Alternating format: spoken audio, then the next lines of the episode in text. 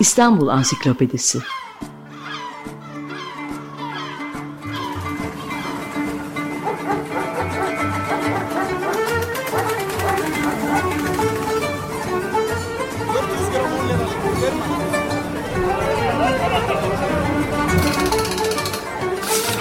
İnsanlar, olaylar, mekanlar, gelenekler ve ihtiyaçlar üzerinden şehrin tarihinden sayfalar.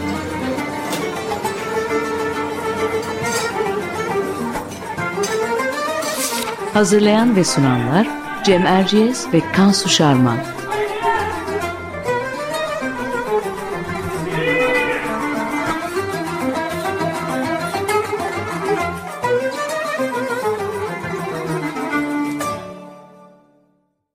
Merhabalar, Cem Erciyes ben. Açık Radyo'da Kansu Şarman'la birlikte hazırladığımız İstanbul Ansiklopedisi'nin yeni bir programındayız. Bu hafta biraz karanlık bir konuyu ele alacağız. İstanbul'da ölüm. Bu konuyu bize anlatacak iki konuğumuz var. Bilgi Üniversitesi öğretim üyeleri Profesör Doktor Gülhan Balsoy ve Doktor Cihangir Gündoğdu. Hoş geldiniz. Hoş bulduk. Hoş bulduk.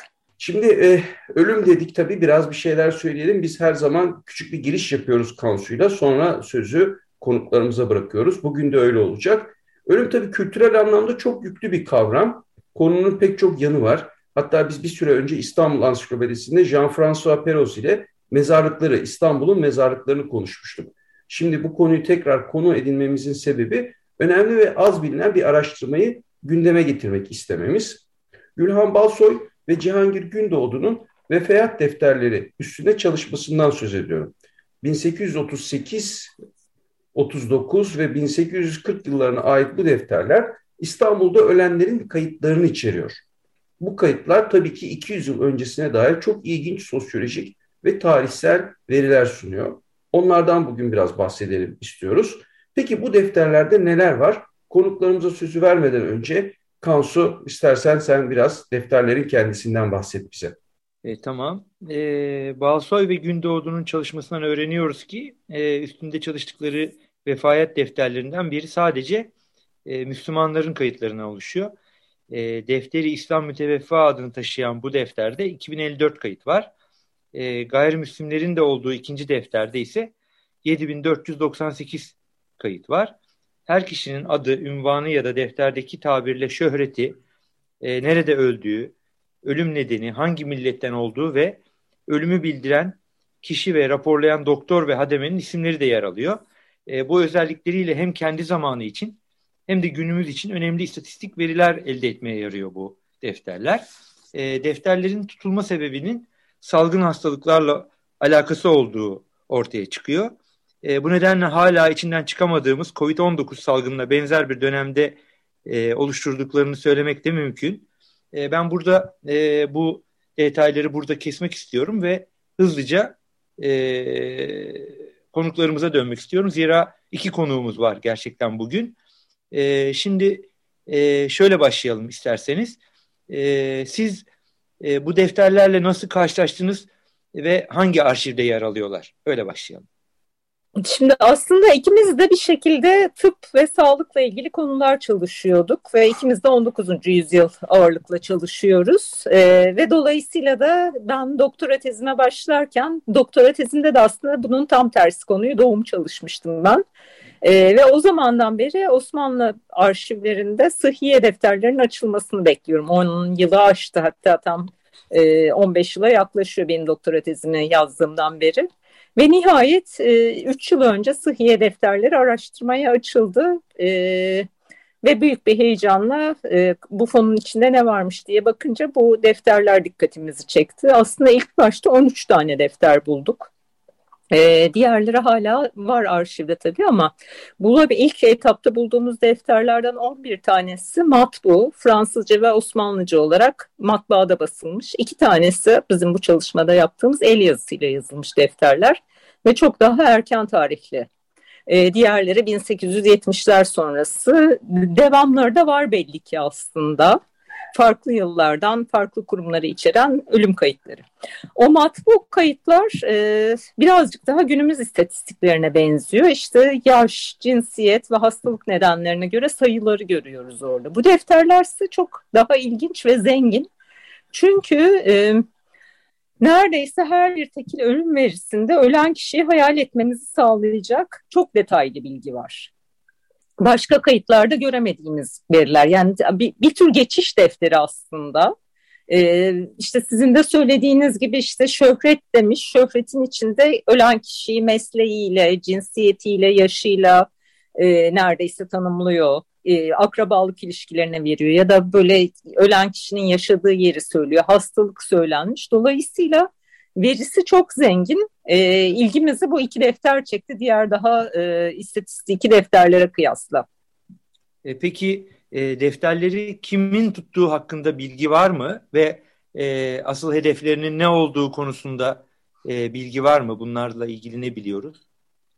Ee, şöyle defterler e, aslında 1838'deki karantina meclisi yani e, kurulur kurulmaz hemen e, ölüm kaydı alınmaya başlıyor. Dolayısıyla kimin tarafından e, tutulduğunu e, biliyoruz. Yani bu bizzat devlet tarafından e, ve onun bir kurum olan karantina meclisi tarafından e, ölümlerin takibi aslında e, salgın hastalıkların önlenmesi, işte kamu sağlığı bakımından e, e, şey yapılan yani e, öngörülen e, bir bir bir e, e, kayıt tutma şekli ve bu defterler de hemen hemen karantina meclisinin bu ilk kararından sonra yani 1838 karantina meclisinin kuruluşu defterlerin e, kayıt tutulması da 1838'de beraber eş zamanlı olarak başlıyor. Bu anlamda e, şey diyebiliriz yani karantina meclisiyle beraber devreye sokulan bir tür kayıt tutma e, şekli diyebiliriz. Peki bu karantina e, hangi hastalık için tutulmuş? E, biraz bunu açar mısınız? Nasıl, nasıl bir büyük bir salgın bu? İstanbul'u nasıl etkilemiş? Biraz bundan bahsedebilir miyiz? Aslında şöyle bir şey 19. yüzyıl aslında kolera salgınlarının yani kolera pandemisi de, demek daha doğru olur e, olduğu bir yüzyıl ve gerçekten e, her 15 yılda bir tüm küresel ölçekte tüm dünyayı etkileyen en doğudan en batıya kadar etkileyen bir pandemiden bahsediyoruz. E, İstanbul'da bundan nasibini alıyor ve ilk pandemi e, İstanbul'u vuran 1830'lar civarında kesin rakamlar tartışmalı olmakla birlikte binlerce e, şeyin öldüğünü biliyoruz. Ölüm vakasının olduğunu biliyoruz. Yani bu konuda rakamlara girmek istemiyoruz çünkü rakamların kendisinin bu açı, açıdan problemli olduğunu düşünüyorum. Kesin bir kayıt elimizde olmadığı için. Fakat 19. yüzyıl boyunca her 15-20 yılda bir özellikle Osmanlı İmparatorluğu, İstanbul bu pandemilerden etkiliyor, ciddi anlamda etkileniyor.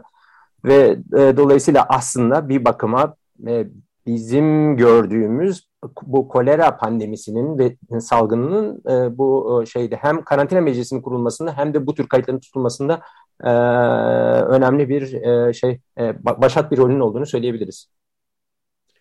Tabii bu yani siz anlattıkça ilgiyle dinliyorum. Vefat defterleri çok ilginçmiş hakikaten. Bu defterlerde siz çalıştıkça neler buldunuz? Bu defterler bugün bize e, ya da siz tarih araştırmacılarına neler anlatıyor? Ya şöyle belki diyebiliriz. Bir taraftan yani ölüme ilişkin algıların değiştiğini gösteriyor. Çünkü yani hani böyle daha oryantalist kabulcü e, hani yaklaşımı tabii eleştirmek mümkün ama bir taraftan da ölüm giderek devletin e, radarına giriyor aslında. Yani doğum ölüm, nüfusun nasıl yaşadığı, genel kamu sağlığı durumu, işte bu, bu kamu sağlığı standartlarının değişmesi. Yani her şeyden evvel de aslında yani özellikle 19. yüzyılı biz tarihçiler tartışırken artık genel kabul işte devletin nüfusu yönetebilmek için bilmesi gerektiği üzerine tartışıyoruz. Özellikle işte tanzimat sonrası dönüşmeleri. Burada da bana ilginç gelen şeylerden bir tanesi aslında işte 1830-31'de 2. Mahmut'un yaptırdığı ilk nüfus sayımını biliyoruz. Ama o ilk hani de eski tahrir defterlerinden mantık olarak çok farklı olmayan bir nüfus sayımı. Oysa ki yani nüfusu saymadan önce devletin ölümü saymaya başlaması aslında çok çarpıcı. Ee, bir anlamda hani bu kayıt e, İstanbul'da kısıtlı olmakla birlikte çok detaylı bir ölüm kaydı ve nüfusu olan ilginin ölümden başlaması e, bir taraftan hani baştan böyle formüle etmemiştik aslında araştırmanın başında ama giderek buradan düşünmeye başlıyorum. Çünkü nüfus defterleri ve daha sonraki e, daha güvenilir istatistikler biraz daha sonra. Dolayısıyla yani nüfusa ilişkin bilginin nüfusun ölümüyle ilişkili de tanımlanması e, önemli bence. E, işte e, ölümün tabii nedenlerinin Hani nedenlerin tabii biraz sonra belki konuşuruz evet, da yani tam evet. olarak bu defterlerde nedenlerin ne kadar gördüğümüz şüpheli olsa da bunun takibi e, belki bu nedenleri ortadan kaldırma çabası e, ve işte yönetebilmek için bilme ihtiyacı önemli geliyor bana.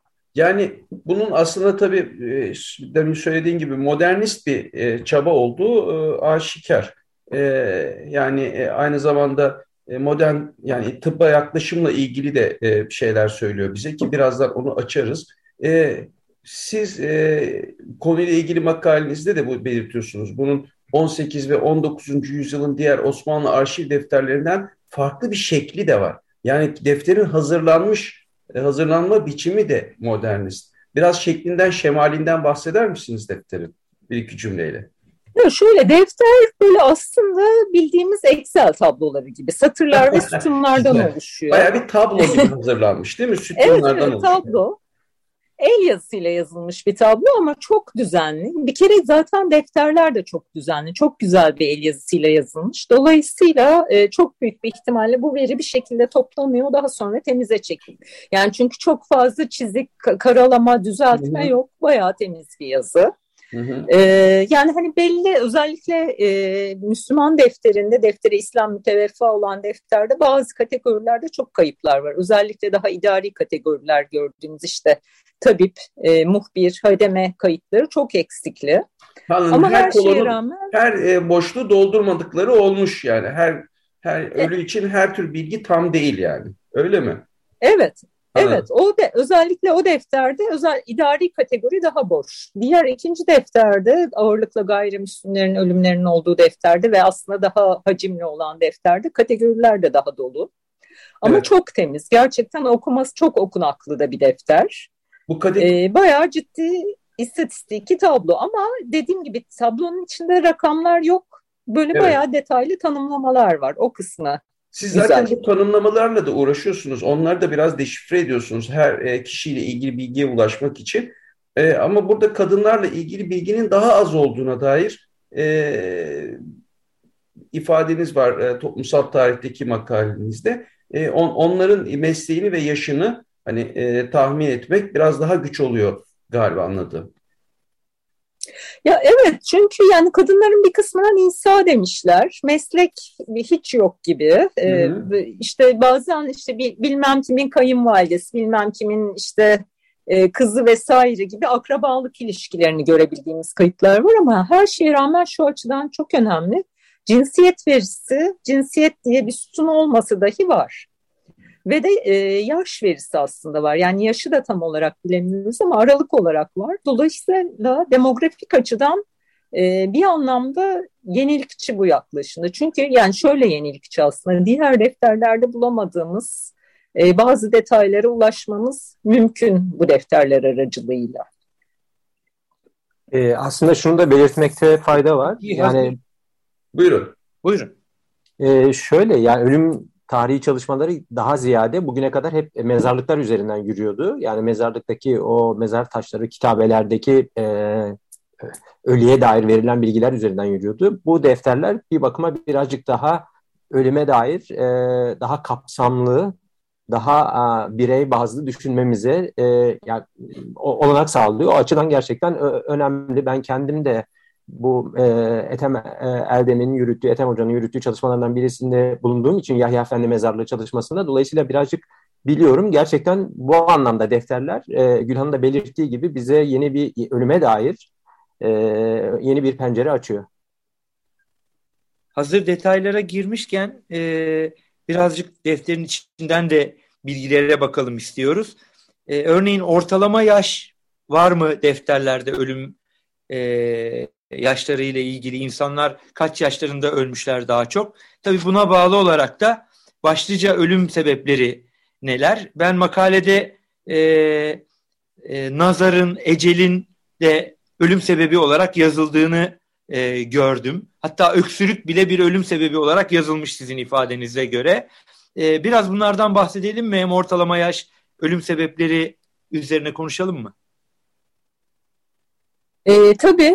Şimdi ölüm sebeplerinden başlayacak olursak aslında ölüm tabii 1838 ve 40 arası çok erken bir tarih. Yani şu açıdan erken bir tarih. Modern tıbbın da henüz e, ortaya çıkmadığı ve işte daha galenik e, tıp anlayışının yıkılmaya başladığı, çözülmeye başladığı ama modern tıbbın da tam olarak kurulmadığı, mikrop kuramının kurulmadığı bir dönem. Dolayısıyla yani çok e, bir, bir anlamda geçiş dönemi. E, bunu da işte hastalık neden yani illet kategorisinde görmek mümkün. İşte bir yandan böyle daha galenik anlayış çağrıştıran e, ecel gibi, nazar gibi kategoriler var ama bir taraftan da daha modernleşmeye çalışan öksürük gibi şeyler var. E, ama bunun da ne kadar hani modern olabileceğini de tahmin edebilirsiniz. E, özetle aslında ölüm nedenleri ya da illetler ağırlıkla semptomlara dayanıyor. Yani bugün hastalık nedeni dediğimiz zaman biz semptomlara bakmıyoruz aslında ama defterde daha çok semptomları görüyoruz. Dolayısıyla da en büyük ölüm nedeni istiska. Yani ödem. Ama bu yandan da çok ayrıksı bir şey değil. O dönemki İngiltere'deki ölüm defterlerine bakınca benzer çalışmalar orada da en büyük ölüm nedeni istiska.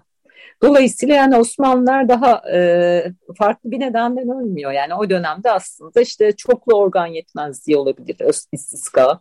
Hani birçok e, hastalığın sonucu olabilir ödemin oluşması. Neden değil aslında yani bugünkü tip anlayışımızla.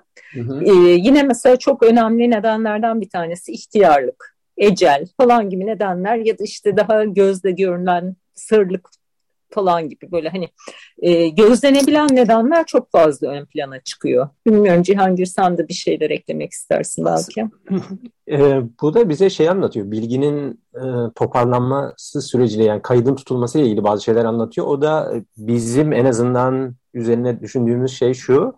E, elbette burada kısmen profesyonel bir el değdiğini e, düşünüyoruz. Böyle bir şey var. Tabip diye bir kategori var.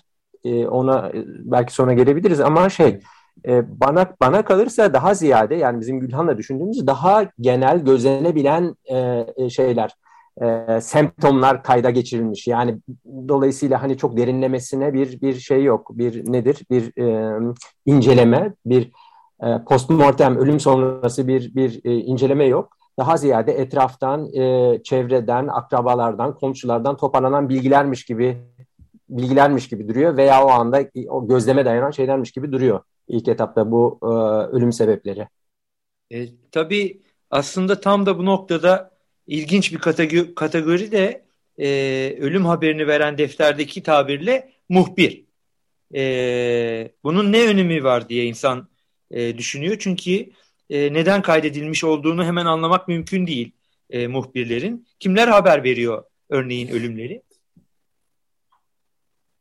E, bizim gördüğümüz daha ziyade belirli bir e, e, lokalitenin, mahallenin önde geleni. Esnaf takımından olabilir, akrabalar olabilir ama daha ziyade mesela şey çok baskın bir şekilde mesela e, hancı, odacı, kahveci, marangoz gibi vesaire e, insanlar e, şey olarak ölümleri muhbir olarak görev alabiliyorlar. Tabii e, din görevlilerini belirtmek e, e, gerekiyor bu aşamada.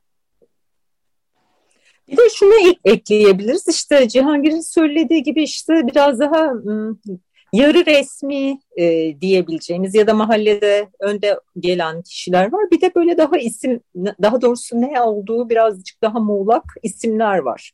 Ama isimleri yakından inceleyince mesela Yahudi ölümlerinin çok önemli kısmını İshak isimli muhbirler bildirmiş. E, o da çok şüphe uyandırıcı bir şey yani hani bir ya da birkaç İshak herhalde bütün ölümleri bildirmiş olamaz. Böyle İshak'ı jenerik bir isim olarak kullanmışlar muhtemelen ya da mesela Ermeni ölümlerinde Andon ismi, e, Rum ölümlerinde Eya ismi gibi böyle aslında belli e, e, etnik gruplarla aşağı yukarı özdeş isimler ön plana çıkıyor. Yani hala bizim üzerine... isim tutturmuş, onu yazmış gibi diyorsunuz yani. Muhtemelen, muhtemelen evet. Yani üstünde hala uğraştığımız bir şey ama yani işte biraz hem defterlerin aslında e, şüphelenmemize yol açıyor ama bir taraftan da kendi içinde başka bir tutarlılığı da var bunun. Ya peki neden ya böyle bir kolon var? Bu ne işe yarıyor bu istatistikte? Ölümü kimin haber verdiğinin ne önemi var? Ee, aslında bence şöyle bir önemi var. Yani hani bence de güzel bir soru. ee, hani çünkü yani e, yani bu üç muhbir, tabip ve hademe arasında e, bir, muğlaklık var. Yani doktorun bir yerden duyması gerek bunu aslında. E, muhbir herhalde doktorun raporu tutmasını sağlıyor. Hı hı. Ama yani tam da bu sistem oturabilmiş bir sistem değil en azından 1838'de. O yüzden defter İslam müteveffada mesela boş bırakılmış bunlar. Yani muhbir de belli değil, tabiplerin bir kısmı belli, hademe hiç yok gibi. Mesela hademe daha da muğlak geliyor. Hademe'de de çok az isim ön plana çıkıyor. Onlar da jenerik isimler mi, gerçek insanlar mı? E, çok muğlak, ulaşmak da imkansıza yakın. Çünkü diyelim ki işte Ahmet diye bir isim var. E, kim olduğunu bil, bulmak e, imkansız. bayağı imkansız görünüyor. Tabii bu sadece insanın aklına şöyle bir soru geliyor.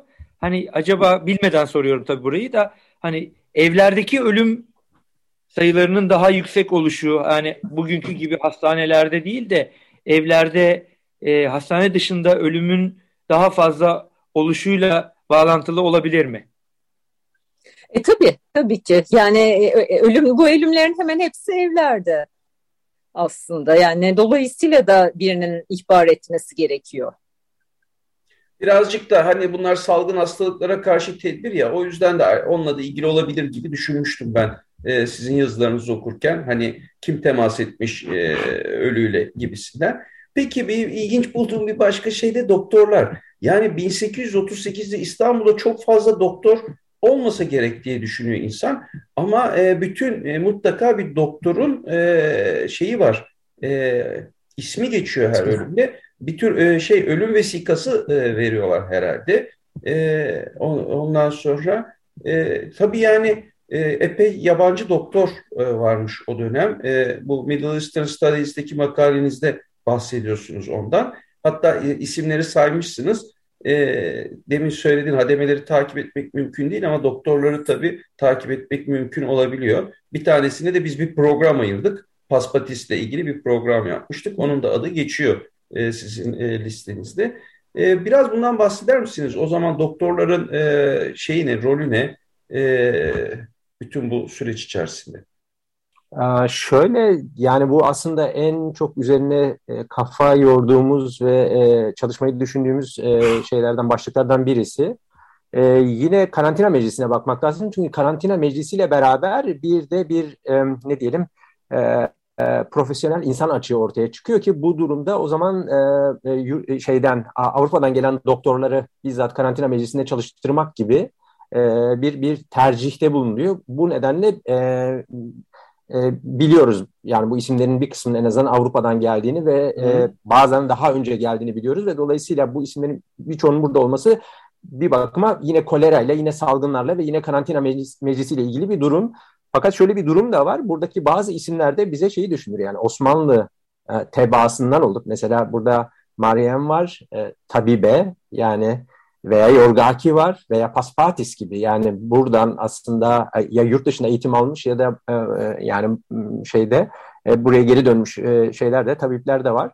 Ve dolayısıyla hani bu bir rastlantı değil yani karantina meclisi tüm karantina şeylerinde istasyonlarında bunları çalıştırıyor ve asıl görev zaten burada bu salgını takip etmek, bildirmek olduğu için bu isimler burada sıklıkla rastladığımız isimler.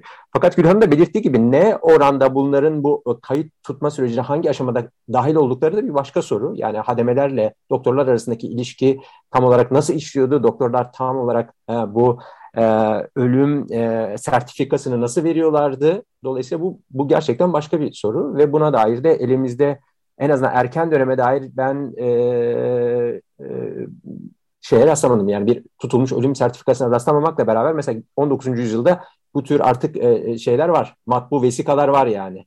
Yani doktorların bizzat e, e, ölümün nerede gerçekleştiği, isminin, e, işte hastalığın sebebinin ne olduğuna dair e, ya karantina meclisinin kendi damgası veya doktorun kendi mührünün olduğu geç döneme ait, geç 19. yüzyıla ait ölüm vesikaları elimizde var. E, e, bu noktada tabii e, Meryem isimli doktor olması da çok enteresanmış. O o tarih için bir kadın doktorun ölüm raporunda ya da bu, bu tabloda, bu defterde isminin olması e, çok ilginç geldi gerçekten bana. Şimdi süremiz çok azaldı. E, şu e, konuyu da son soru olarak e, soralım. E, hangi semtler var? Semtlere göre bir sağlık, sağlıklılık ya da ölüm sebepleri gibi bir genelleme yapmak mümkün oluyor mu defterlere göre? Ee, aslında yani bir Suriçi İstanbul var ama onun dışında da neredeyse işte Boğaz semtleri, Üsküdar, e, hani çok İstanbul'un geniş coğrafyasını da kapsıyor defterler. E, Murat Güvenç Hoca ile sanırım siz de program yaptınız. Onunla beraber e, işte biraz analiz etmeye çalıştık defterleri. O 8 adet küme oluşturdu. Böyle bir kümelenmeye dayanan bir analiz yaptı benzerlik analizi üzerinden. Evet farklı semtlerde aslında e, işte belli ölüm nedenleri ya da belli işte e, karakterler ortaya çıkıyor aslında. Ne bileyim bunlardan ilginç olanlardan bir tanesi örneğin Tersane bölgesi de kaza sonucu ölümlerin yoğunlaşması ya da daha eski İstanbul semtlerinde ihtiyarlıkla ilgili ölümlerin yoğunlaşması gibi nedenler var. Ama herhalde bu e, daha ayrıntılı bir tartışmayı gerektiriyor. Aslında e, Alexandros Paspatis'in kitabı çıktığı zaman e, orada tabii ölümle ilgili değil ama semtlere göre hastalıklar, mesleklere göre hastalıklar, e, her ne kadar Mariana Eresimos'un kitabının ismi Ortodoks İstanbul'un Ortodoks esnafı olmakla birlikte e, hastanedeki e, tedavi ve muayene süreçleri üzerinden yaptıkları meslekler ve hastalıklar bağlantısının kurulması gerçekten çok enteresandı. Sizin çalışmanız bunun üzerine e, daha da enteresan, daha da ilginç bir e, yönünü ortaya koydu işin. E, o yüzden e, bence e, çok ilginç olacak. E, makaleler de öyleydi. E, bunu herhalde yakın zamanda daha kapsamlı bir şekilde okuma fırsatı bulacağız diye düşünüyorum. Son sorumuz da bu olsun. Umuyoruz. Çok teşekkürler. Ben de teşekkür ederim. Ee, çalışmaya devam ediyoruz. Yakında umarım yeni yeni yeni makalelerle karşınızda oluruz. Ellerinize sağlık. Ee, peki e, bu hafta süremizin sonuna geldik. Bu hafta e, Profesör Doktor Gülhan Balsoy ve e, Doktor Cihangir Gündoğdu ile İstanbul'da ölümü e, 19. yüzyılın vefayet defterlerini konuştuk. Kendilerine çok teşekkür ediyoruz. Haftaya yeniden görüşmek üzere. Hoşçakalın. Hoşçakalın. Teşekkürler. Teşekkürler.